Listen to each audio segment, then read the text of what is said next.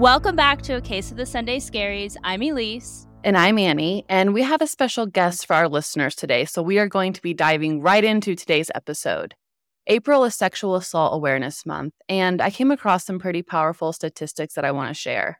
According to RAINN.org, every 68 seconds, someone in the US is sexually assaulted, and every nine minutes, one of those victims is a child. One out of every six American women have been the victim of an attempted or completed sexual assault in her lifetime. One in 33 men have experienced an attempted or completed sexual assault in their lifetime. So, we are focusing today's episode on sex crimes, and we are really excited to have a guest with us today. Steve, welcome to Cases Sunday Scaries. He has been in law enforcement for over three decades, and a large portion of that time has been spent investigating hundreds, if not maybe thousands, of sexual assault cases.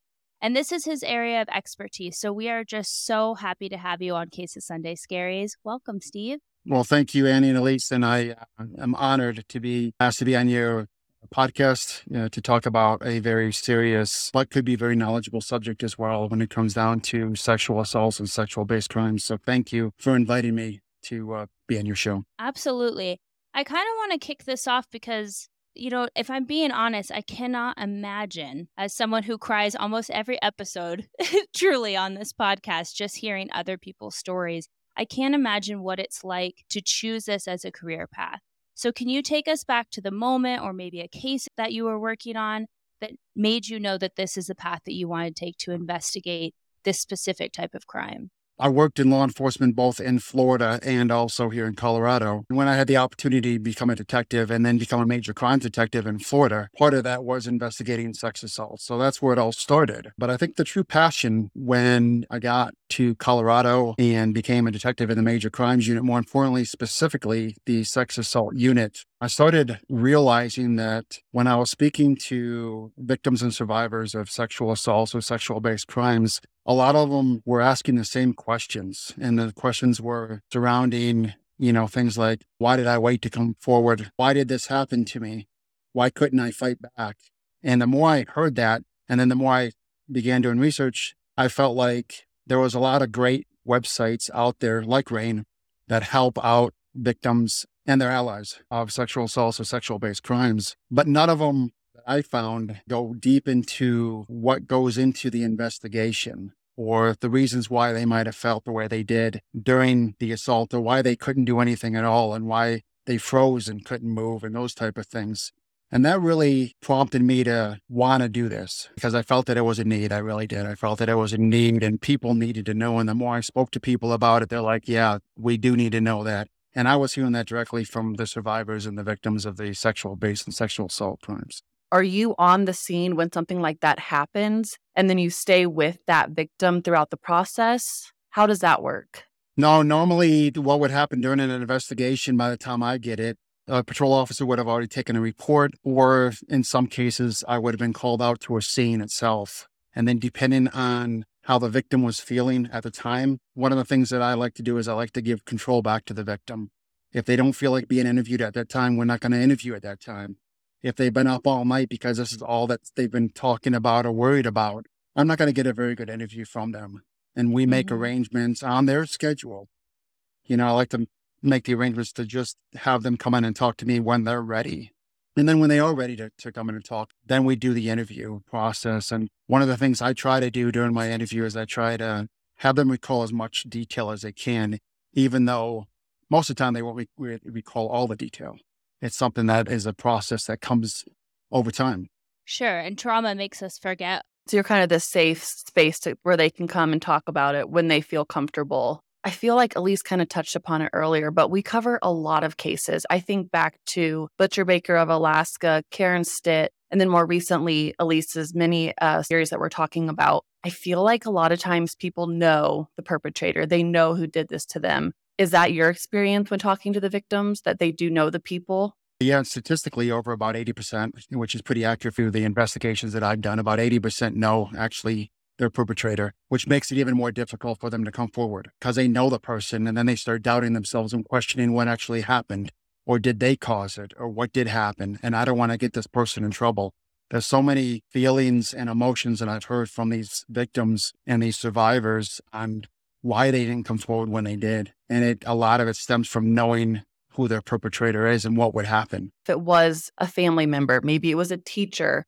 what advice can you give to someone to kind of give them that little boost of you can come forward, you are in a safe space, even when it feels like the odds are completely stacked against them? One of the things uh, that I try to share with survivors of uh, sexual assault and sexual based crimes, and there's, there's definitely, you could feel the same thing, the same trauma in both of them, whether it's a sexual harassment or full blown sexual assault. What I try to explain to them is number one, by them coming forward, they become the hero, saying, you know what, I've got to do something about this. Secondly, what I try to mention to them is that a lot of times this isn't the first time this person has done this. If they've done it to them, they probably have done it before. They just have never been caught. And by them coming forward, maybe we can stop that cycle. And, that's our goal. A lot of times, what will happen is that they'll actually say, you know, listen, I really didn't want to come forward but I don't want this happening to anybody else. And that's great because we just get right into a conversation about how strong they were to come forward and how this may stop the cycle. Now they're pointing the fingers to hold somebody else, the actual perpetrator, accountable for his acts, which is what ultimately is the goal. When we did our mini series covering intimate partner abuse, the same things came up a lot, which is the shame that the victim feels but also in telling my story and in Alice, who joined us to tell her story, which definitely involved sexual assault while she was under the influence of medications as a minor, it resonated with me how similar, even though our stories were different, how similar each of our experiences were of feeling a lot of shame of what did I do to contribute to this, but then also empowered by the knowledge of I have to do something so it doesn't happen to somebody else. Right. And so I really think that's beautiful that you speak on that because that is, in a way, taking your voice back when your voice and choice in this matter was taken away from you. You'll be surprised on how many times survivors come forward, they became the hero, they held somebody accountable. Then later, during a court hearing or whatever social media content might be out there, I start getting calls from other victims who said, Hey, listen, by the way, I saw an article that it happened to this person. Well, it also happened to me. And now all of a sudden we have more people coming forward. They often say strength is always in numbers. We can absolutely see that in history when we look at some of the more famous cases like that Bill Cosby case, sure, Epstein case, the Weinstein case, those type of cases where the survivors they stay quiet for a very long time because who's going to believe them? But all of a sudden, when you have those strength in numbers and you have other survivors who are coming out, out and making the same statement, they're like, well, wait a minute, maybe it wasn't just me. And, and that's powerful. Absolutely. I think sometimes there is a fear of coming forward when it's a sexually based crime because there's the fear of unknown of what's going to happen to you when you do come forward involving rape kits and that process. And I think if we can do anything through this podcast, obviously we want to encourage people to come forward, but also take some of the mystery out of what steps happen when you do report a sexual assault if you could kind of walk us through what that process looks like. Yeah, and Elyse, that's a great question. One of the first things that we look at right away, um, that I look at in investigating cases, is to see what evidence we have. Even if it's not a, a full blown sexual assault, if it's a unlawful sexual contact, have has the clothing been collected? What evidence do we need, or that still may be at the scene if we know where the scene is at? If it's a full blown sex assault, where evidence can be collected through a SANE examination, do we need to get them down to the hospital? A lot of misconceptions that survivors get is, oh, as soon as it was done and the assault was finished, I took a shower. Uh, I sat in the bathtub for three hours. We can still collect evidence. Um, studies have shown that evidence, internal evidence, can be collected up to seven days afterwards. And we've been successful in cases where the evidence has been there, even after a lengthy amount of time and several showers and things like that. So that's always a misconception, but we want to find out what evidence is out there first to preserve that. Uh, do we need to collect clothing? You know, the important clothing is isn't the clothing that you had on before the assault. It's the clothing that you put on after the assault. Because that's the transfer of DNA that we're going to get from perpetrator's DNA on your body and then the clothing that you put on after the fact. Um, so that's the clothing that we look at. And then from there, making sure that the survivors are in a good, safe place and then start giving them the options about providing a statement, which is next because a lot of times they feel like I don't want to come forward because I don't remember every little detail. Mm-hmm. Well, they're not expected to remember every little detail and they can't because your brain is automatically going to block some of that off. And that's just through the trauma that your brain went through. It's going to protect you first. I had a friend, unfortunately, that was victimized to the date rape drug. And I went with her to the hospital. And one thing I think might be comforting to listeners to hear is when she was in the hospital, when they were doing that exam, it was someone of the same gender as her. It was consent every step of the way. And when she said no, right. no was taken for a no in that moment. And they walked out of the room. They gave us a chance, just as friends, to have a moment to like you got this. This is what we need to do. But everything was very well respected. And there was never a time where at least she felt and I felt just as a witness to it that she was pushed to do something that she wasn't yet ready to do. And it's back to the nurses, the forensic nurses that I've spoke to. It's back to giving that control that the survivor felt that they lost during the assault, giving back some of that control, you know, and talking them through each single step. This is what we're going to do next. This is now what we're going to do next. Now we need to take photographs. No, I don't want to take photographs. Fine, we won't take photographs. Now we need to do this type of collection. I don't want you to collect that. That's fine. That's perfectly fine. It's what they're comfortable with. One of the things on on my uh, Heroes Thru Knowledge site that I created, um, I actually speak with a uh, a uh, forensic nurse um, who leads the team, and she explains step by step the process and everything that you're talking about. The interesting thing, though, um, that I do want to tell tell you guys is that not every hospital has the same program, has a sex assault nurse examination program, um, which is the same program, or a forensic nurse examining FNE program, which is exactly the same thing. But not every hospital has that. If it's something where your listeners are or have experienced or are allies to somebody who's experienced something like this, they may want to call around beforehand. Now, local law enforcement who respond should know the hospitals that provide that service. And I, I caution the should know. Some of them don't. Um, yeah. And it might be something that I need a, I need a SANE exam done. It just can't be a regular exam from like a gynecologist because it's a specialized exam. And these nurses, they're also trained to testify in court because of the mm-hmm. extra training that they've taken as nurses. Even when I'm testifying in court, I can't testify to the SANE exam. I've reviewed reports after reports, hundreds and hundreds of reports. I've seen plenty of documentation, but I'm not an expert in that field. They are. So that's why it just can't be any general doctor doing a, doing an exam and collecting the evidence. That's really good to know. I'm glad you brought that up. Going through not only potentially like the physical examination and pictures and all of that, but I feel like we've taken such a big leap in the past few years. And I'm sure with you being on the force for decades, you've seen a change in how victims are treated because we have a better understanding of psychology and trauma. And I just want to know from your experience in your career what you've seen change, but also what you hope to see change in the future to make it easier for victims to come forward.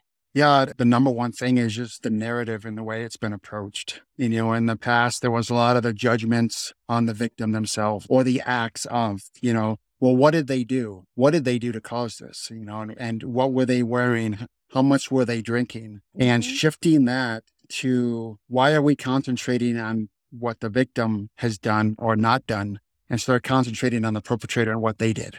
And the biggest shift, I think, was changing that narrative to let's concentrate on what the suspect, what that perpetrator did to them. Because without the acts, there's no case and then there's no trauma, you know, and society itself quit victim blaming. A couple of the cases that I uh, tell when I'm in training is two of the best cases that I ever worked. Actually, one was here was here in Colorado, and another one was in Florida. Dealt with sex workers, and it's like, who's going to believe a sex worker? What does she do for a living? Well, she has sex for money, right? If they're coming forward, you better believe them because something happened. Yeah. And then both of these cases, these sex workers were strong. They went through the entire process. And in both cases, there was life sentences that were handed down to the perpetrator afterwards. And that was because of their strength and them becoming the heroes and them saying, I'm not doing this anymore. And not worrying about being questioned about what they did for a living in a court of law. Yes, I'm a sex worker. I get paid to have sex for money, but I do not get paid to be raped. And I do not get paid to be sexually assaulted. And this is what this man did to me. And it was great. It actually just gave me chills thinking about the two cases. They were fantastic individuals. Do you feel comfortable talking about those cases at all? You know, I, I, could talk about them. I mean, I'm not mentioning any names or anything else like that. Case in Florida was a young lady. It's, the funny thing is, the case in Florida was a young lady that when I started my patrol career, uh, we met on the street in Florida and I got to know her and we kind of grew up on the streets together on different sides of the block, if you can say, you know? Right. I was in law enforcement. She, she was a sex worker, but we knew each other. I then became a detective and she did specific acts and that's all that she did. And that's what I found out with a lot of sex workers is they'll do this, they'll do specific things to, to get paid, but they won't cross that line. They won't do anything different. And I recall getting a call, uh, getting called out in the middle of the night on this case and asked to go down to the hospital because this person was down in the hospital and they were being treated. And so I was called out and I got the name of the person and it was the girl that I knew from the streets. And when I walked into the room, she was beaten so bad I couldn't see her eyes and her face was completely black and blue and she didn't have any teeth anymore. The perpetrator asked for specific acts from her. She said, no, I don't do that. And this is a person that she knew going back to what we started with. She knew this person. She's had sex with this person in the past. And he says, No, this is what I want this time. And she says, No, I don't do that. And he says, Well, you're going to do that. And he beat her and he jammed her face into a door jamb behind a shed behind a bar where I found her teeth actually when I went there and went to the crime scene. Oh my gosh. But because she was strong enough, and um, I think some of it was the rapport that her and I had when she seen me walk in that room that uh, she goes, he's not going to get away with this. And she was strong during the entire case. And we got him convicted for life because of her being a hero. It changed her life. It really changed her life. She ended up moving away. Her family was out of state. They ended up taking her in. She kind of changed her lifestyle a little bit. But, you know, she didn't let what happened to her define her. And she didn't allow this guy to get away with it. And the second case was very similar. It was a sex worker here in Colorado. She was picked up by a John. The exchange of money was discussed. He wasn't going to have any part of that. He ended up holding a gun to her. He ended up uh, brutally raping her in three different locations while in his vehicle. She is able to fight and get away in the middle of February in Colorado, where we have her on a ring camera running down the street naked, trying to get away from this individual, which she was able to. And because of her strength, we were able, I was able to identify who the suspect was. And he was held accountable. And he was also convicted and sentenced to many, many years in jail where he will not get out before he's dead. Wow, those are two incredible women. I have goosebumps, truly. I get emotional every time we talk about this kind of stuff. But hearing that you say like narrative is changing is so important because obviously Annie and I have no law enforcement experience, but when we cover these cases, even when I go back 30 years and I'm researching a case, the way that it is talked about during like the court transcripts when it when sexual assault is included, it is almost like victim blaming even in the court testimony. And so I'm glad to hear that that narrative has shifted, that we understand a little bit more about consent. But going forward, what is something that you, as someone with all of these years of experience, is it just that we continue to shift that blame, or is there another avenue that you think that we need to work on as a society or as law enforcement to make sure that victims feel comfortable coming forward? Yeah, Elyse, and I think again another great question. But this is what I, I would have to say. You know, we years ago we went to the Start by Believing campaign, if you guys recall that. Mm-hmm. Um, but it's not so much Start by Believing, and this goes not only for law enforcement for the DA's office, but it also goes for family, friends, your allies, your next door neighbor, people that know you. We need to start by listening. We need to shut our mouths. And when a victim or survivor is speaking, we need to listen because they have a story to tell. And let's not judge on anything that happened. Just we need to be quiet and we need to listen to their story because they have a story. And when people actually sit down and listen it without forming opinions or judgments right away, then we start maybe understanding a little bit about what they went through. Nobody can ever know what they went through um, at all because every single person deals with it differently. Every single case is different, right? But we won't know that if we don't just shut our mouths and listen. And we need to start listening and we need to start hearing what they're saying. Because again, as I've told others through, through training and things, tomorrow that person could be somebody you know, could be your mother, your sister, your aunt, your grandmother, your uncle, your son. Let's be quiet and let's listen to what they have to say. And that is truly what I would hope for is that in general, everybody closes their mouth and listens to what that person, that hero, that survivor needs to tell us. I think that is incredible advice, not only to our listeners, but to people that may not have gotten the training that you've gotten over the years and seen this firsthand over and over and over again, and how repetitive not necessarily the crimes are, but the victims' responses to it are. And I hope our listeners would be a safe ear for people to come forward and talk to them. We had a listener actually write in and she asked, How can I be an ally if someone comes to her and says, This happened to me? How do you approach it and not, you know, go, Oh my gosh, and start panicking? Because I feel like that's what I would do. I'd immediately start panicking. I would start crying. I'd be a hysterical mess. How can someone go, Okay, you're in a safe spot. Here's what I'm going to do to help you? I think the first thing we need to look at is that why is that person coming forward to tell you, first of all? It's because they trust you, right? And if they are going to trust you with something as intimate and as scary and frightening that this is to you, again, it goes back to you need to just listen to what they have to say and then ask them what they want to do. And as an ally, have some of those options for them. Do you want to go to the hospital? I'll come with you. Do you want to talk to law enforcement? I'll come with you. Tell me what you want to do. Instead of saying you need to go to the hospital. You need we need to call the police. We need to do this. Well where are we where's the control then?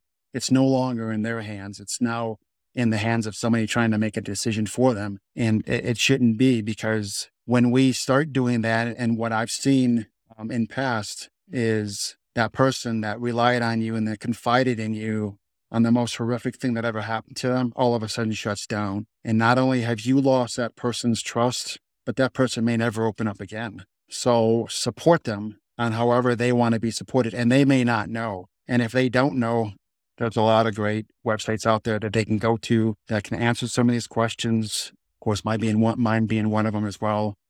You talked about the seven day, you can still get evidence from clothes after seven days. What if it's been like a couple years and someone finally feels like, okay, I can talk about this? What does that look like? So I'm sure it's a little bit different. There's not DNA evidence. There's not clothing evidence. Can you go into that a little bit? Right. Well, and, and to go back to seven day Annie was um, that was specifically surrounded about uh, around SANE exams, because normally after that, the chances of getting any kind of internal DNA uh, from the suspect starts to really fall off quickly.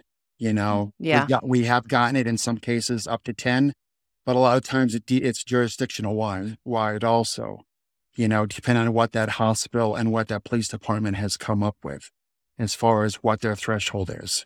But in general, the average is seven days across at least the country.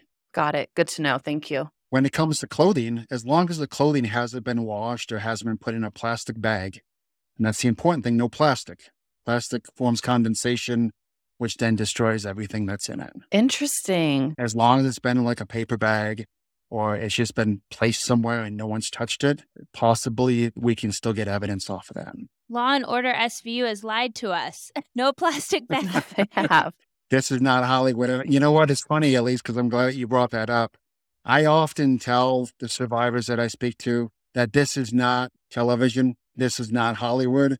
We're not going to solve this case in 45 minutes with commercial breaks and I'm not going to get my D- my DNA results back from that, you know, which are automatically going to show up and tell me who right. the guy is and where he lives and everything else, and have the SWAT team beating down his door. That's just not reality. It really isn't. A lot of times, DNA, and this is important, I think, um, to understand. DNA takes an extremely long amount of time. At one point, we waited almost a year and a half just to get DNA back. Wow. I mean, it's gotten a lot better. It's gotten to be where it's in a three months or if it's a rush because maybe we're talking about a serial rapist. So they put a rush on the labs and stuff. We can get it back sooner than that.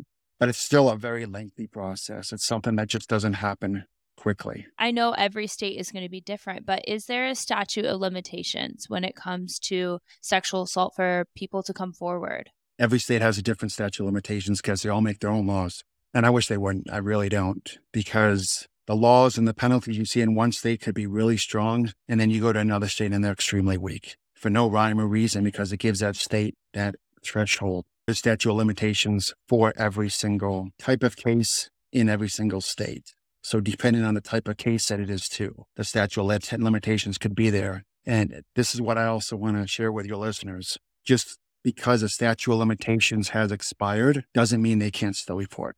And the reason why is I'll give you an example Bill Cosby. There's several, I believe, 72 women that were affected in the Bill Cosby trial. And one woman was in the statute of limitations just because it's something that can no longer be prosecutable due to the statute of limitations when it happened, it doesn't mean it can still be brought up to court to show the pattern of conduct of this perpetrator. He continued to do the same thing over and over and over again. That's a really good point. You've talked a little bit about your website. I did my homework. I was browsing it. It is fantastic. We're going to link it for our listeners. There was one section I really was drawn to about consent. What does consent mean to you and what does it mean to our listeners? That's an interesting question. And uh, during my journey of creating the website that I did and through my time and working with these cases, I became good friends with founder of CAN, which is Consent Awareness Network. And she's, her name is Joyce Short and she's out of New York. And she's actually on a mission to change the definition of consent in our laws. Because the difference between consent, the way you and I look at consent, you know, my definition of consent as a personal being is that if it's not a strong yes, it's a no. But we all know that there's a lot of variations to that, right? And a lot of gray area when jury members ask for the definition of consent in legal terms, it gets very convoluted. And to the fact that we're during a jury trial, Bill Cosby, when was a hung jury on the first trial that he mm-hmm. had, if you recall, it's because they couldn't define consent. And because a jury member asked the judge, hey, could you define consent for us? And the judge's answer was, well, you're all grown people, you figure it out. Oh my gosh. Even in Colorado, when it comes down to jury instruction and a definition of consent, I read it. And as long as I've been in law enforcement, I don't understand it.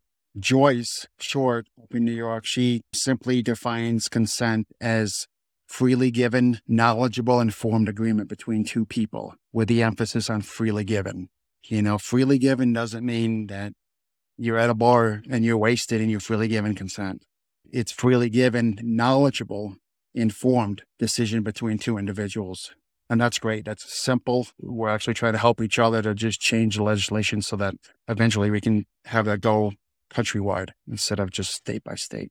So, well, and like you said, there's so much gray areas. Well, she was drunk, but so was I. Well, we've hooked up before, so why would I think it was different this time? And so I think it's so commendable that you guys are partnering to kind of change, like you said, not only jury instruction, but legislative laws around this of what does consent really mean? Because even in the cases we cover, or the cases I see on the news, and I'm like, oh no. And I get that worried feeling of that gray area where she's like, Yeah, I was at a party. Yeah, I was drunk. I was blackout. I didn't remember it till the next day. And then everyone's, you know, kind of doing that victim blaming thing of maybe you said yes in the moment, but you weren't like you said, knowledgeable enough in that moment to freely give consent. So I think that is so admirable that you guys are trying to change that and really make it this is what it is. And there is no gray area when you say they have to be fully knowledgeable and have full capabilities and wits about them to give consent, regardless if it's a partner or not. And it goes back to the two cases that I spoke about with the sex workers. They consented to have sex with these individuals, these perpetrators, right? But what happened? somewhere during the acts which they consented to, it turned. Mm-hmm. That consent was withdrawn. Once that consent's withdrawn, it's done. It's not, well, wait a minute, I'm going to finish up. I'm almost done. It's not any of that. It's, it's, it's done. Or if it comes down to a fact of, you know, you're out with your friends and they know that you're trashed, but you're hanging out with this one guy and they're worried about you, go and intercept them. Intercept your yeah. friends because it'll be the greatest thing that you can do for them rather than just saying, oh, she's too drunk. I'm not going to deal with her.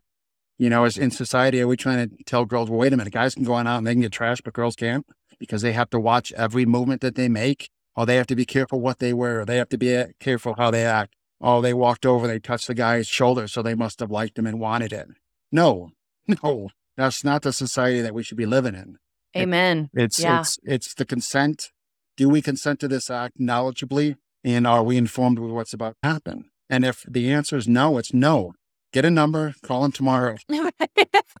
Life advice right there. You know, send him a Gatorade, be a gentleman. Realize it's, you know, sex crimes are not gender based, but, you know, if you want to be a real good gentleman, send a Gatorade. and your phone number and then leave them the hell alone. you know, Lisa, and I'm glad you actually brought up that because the uh, the homosexual community or the gay community, they are less apt to report a sex assault because of the stigma, because of the status, because of, you know, oh, well, if I was sexually assaulted by another man, what are they going to think of me? Now they're going to think that I'm gay. The uh, uh, LGBTQ community, they struggle with this all the time because they're afraid to come forward. You know, how am I going to be judged? I'm a transgender person. Who's going to believe me? I'm a crossdresser. Who's going to believe me? Well, we all should be believing you. But unfortunately, the statistics of coming forward decrease significantly in that community. And it's a shame because it shouldn't. To go back to what we talked about before of how we've seen victim blaming shift, or you've seen it. I've seen it in cases that I've covered as far as verbiage around these cases, but you're talking about seeing it firsthand. That maybe that's the next step is regardless of your genitalia, regardless of what you identify as, just regardless of who you are, what you do as a profession, what is between your legs, who the heck cares besides we want to care to get you help.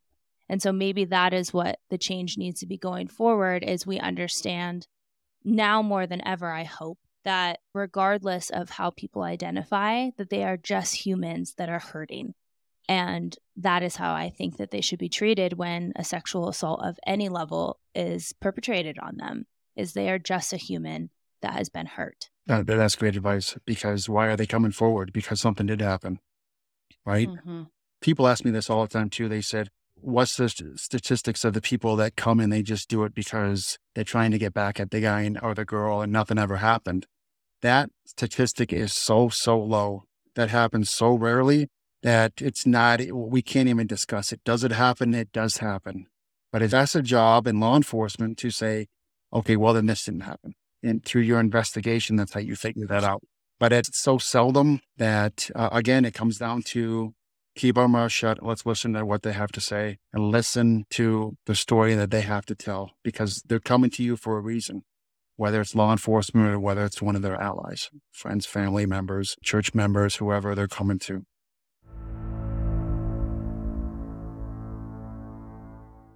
Annie showed me your website. We're obviously going to link it in our show notes. We're going to put it all over Instagram, heroesthru Can you speak a little bit about how this mission came about and why you wanted to start this website? Yeah, I think number one, it was just the questions that I was getting all the time from the ones who were coming forward, from the survivors that were coming forward on whether it was a sexual based crime like a harassment or a full blown sex assault and not understanding that process and having that need to say, well, wait a minute, there's got to be somewhere that they can go to.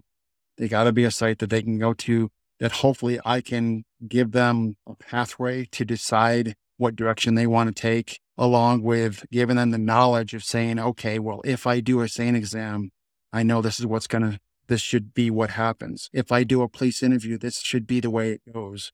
You know, can I collect my clothing? Can I do that? So I just felt that it was a need to make everybody, whether you're a survivor or whether you're an ally of a survivor or a friend or family member of a survivor, that knowledge so that they can make an informed decision to take that pathway, to step forward and say, you know what, enough is enough. I'm going to be a hero. I'm going to stand up for myself and I'm going to stand up for others by holding others, more importantly, the perpetrator accountable.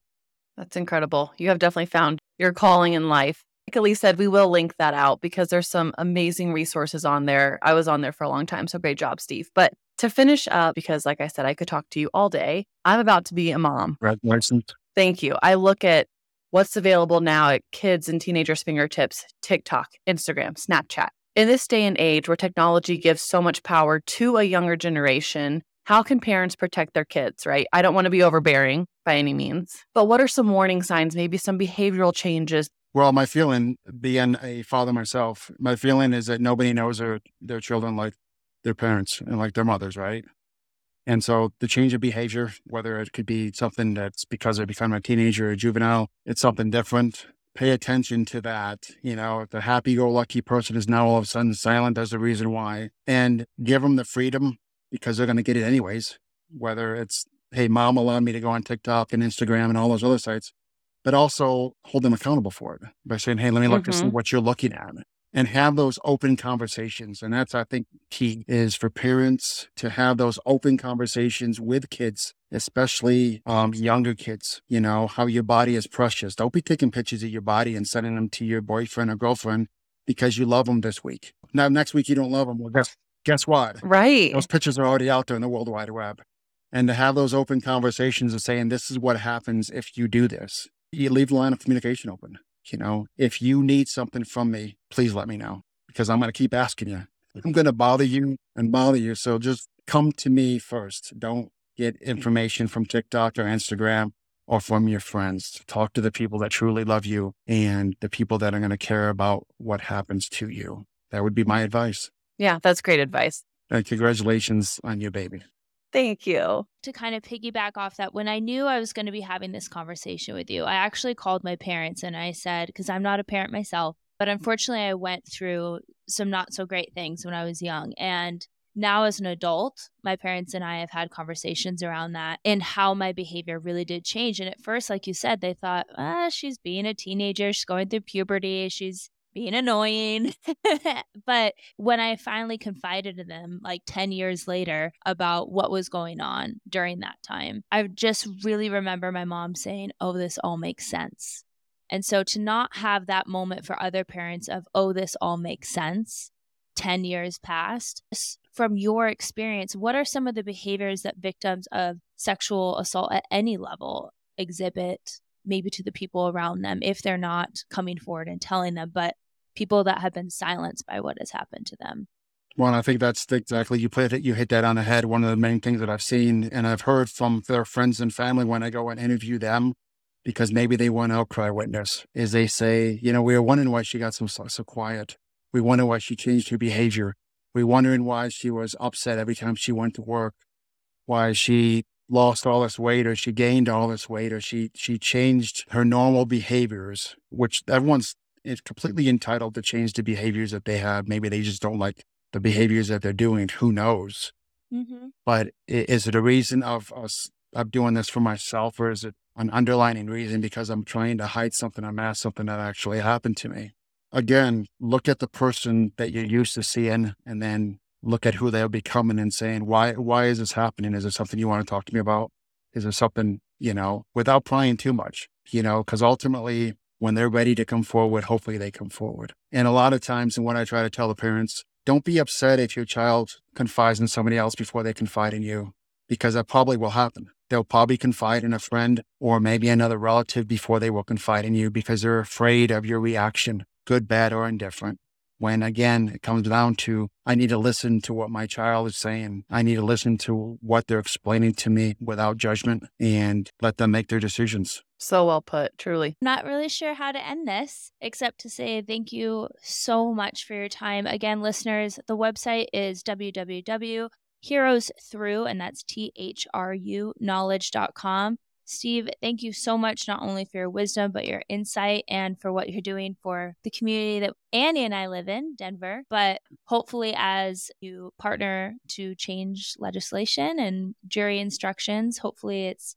something that we see across the board. But we cannot thank you enough for your time and your willingness to do this. I do have one last question. It's an easy one, I hope. Go ahead. Having such a very hard emotional career, because I could not do what you do. I know this. I'm not born for this profession, but you clearly are.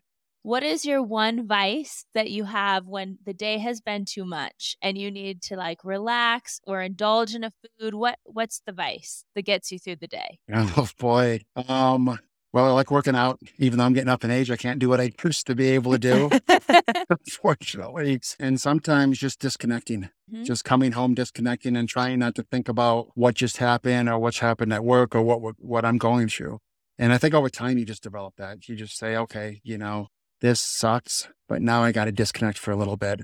Because if I if you don't disconnect and if you don't do that, you're not going to be very well suited the next day when somebody else walks in that door and asks for your help. And really, honestly, Elyse and Annie, the strength that I get is from the people I talk to. It really is. It's from the survivors, their allies, people who've come forward. Um, and then when they're done, they're saying, wow, thank you for, you know, sharing all that information for me.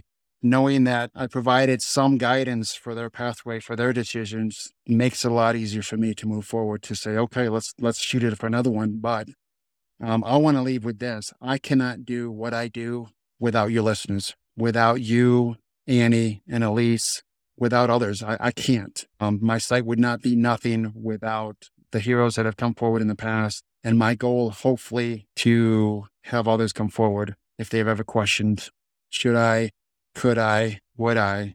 Please, please take that next step when you're ready.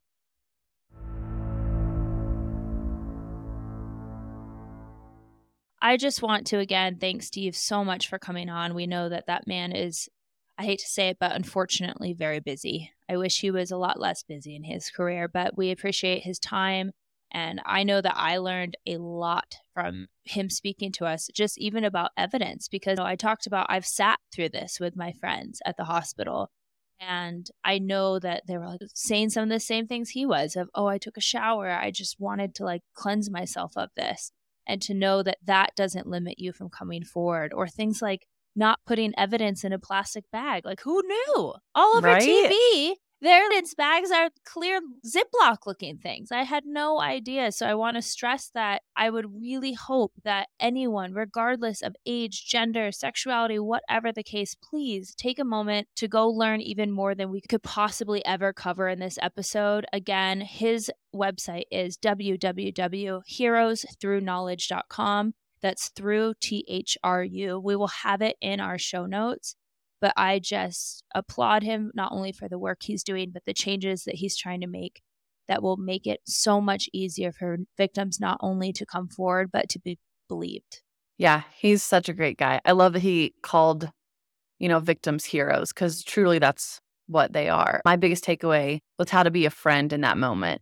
Whether it's your family member coming forward or your friend or maybe someone who you aren't super close with and they come to you and confide in you and say, here's what happened, give them the power that just stood with me so much and just listen, let them tell their side of the story, help them, but also make sure that at, at, the end of the day, they have gained that control back. Heavy episode, but I have a lot of good takeaways and I hope our listeners do too. I just hope that whether this is something that has happened to you, our listener, happened to someone that you know, that you are comforted that this is a, a, shared experience, even though I wish it wasn't, and that there is help available to you. We talked about specifically the law enforcement side of this and the criminal side of this, but there's also a lot of other avenues to help. And I want to refer people back to our episode with Alice. Unfortunately, we had some issues with audio during that recording, but I still think it is worth listening. I will put it in the show notes because she talks about trauma, and trauma is not exclusive to one type of abuse. So I want to encourage you guys if this is something that you have dealt with, whether you have come forward or not, that you are empowered to not only come forward with your story, but also take take the next steps in your recovery, whether that is healing physical trauma, healing emotional trauma, learning to trust the world around you again. But we are so happy to have you guys here as always. You can find us on Instagram at a case of the Sunday scaries and on YouTube backslash the at sign case of the Sunday scaries. I would appreciate so much if those that have listened, who have been with us for a while, take a moment out of your day to rate, review, subscribe on whatever platform you are listening or watching us on. It truly does help us grow this podcast and get messages like Steve's out to a bigger population. So, with that said, we will be back next Sunday. Hopefully, Annie will not be here because this episode we'll see. no i'm saying no. We're going to take bets on when this baby is coming but hopefully annie will not be joining us for the next episode because she will be taking a new journey into motherhood but i will be back here every sunday but as always until then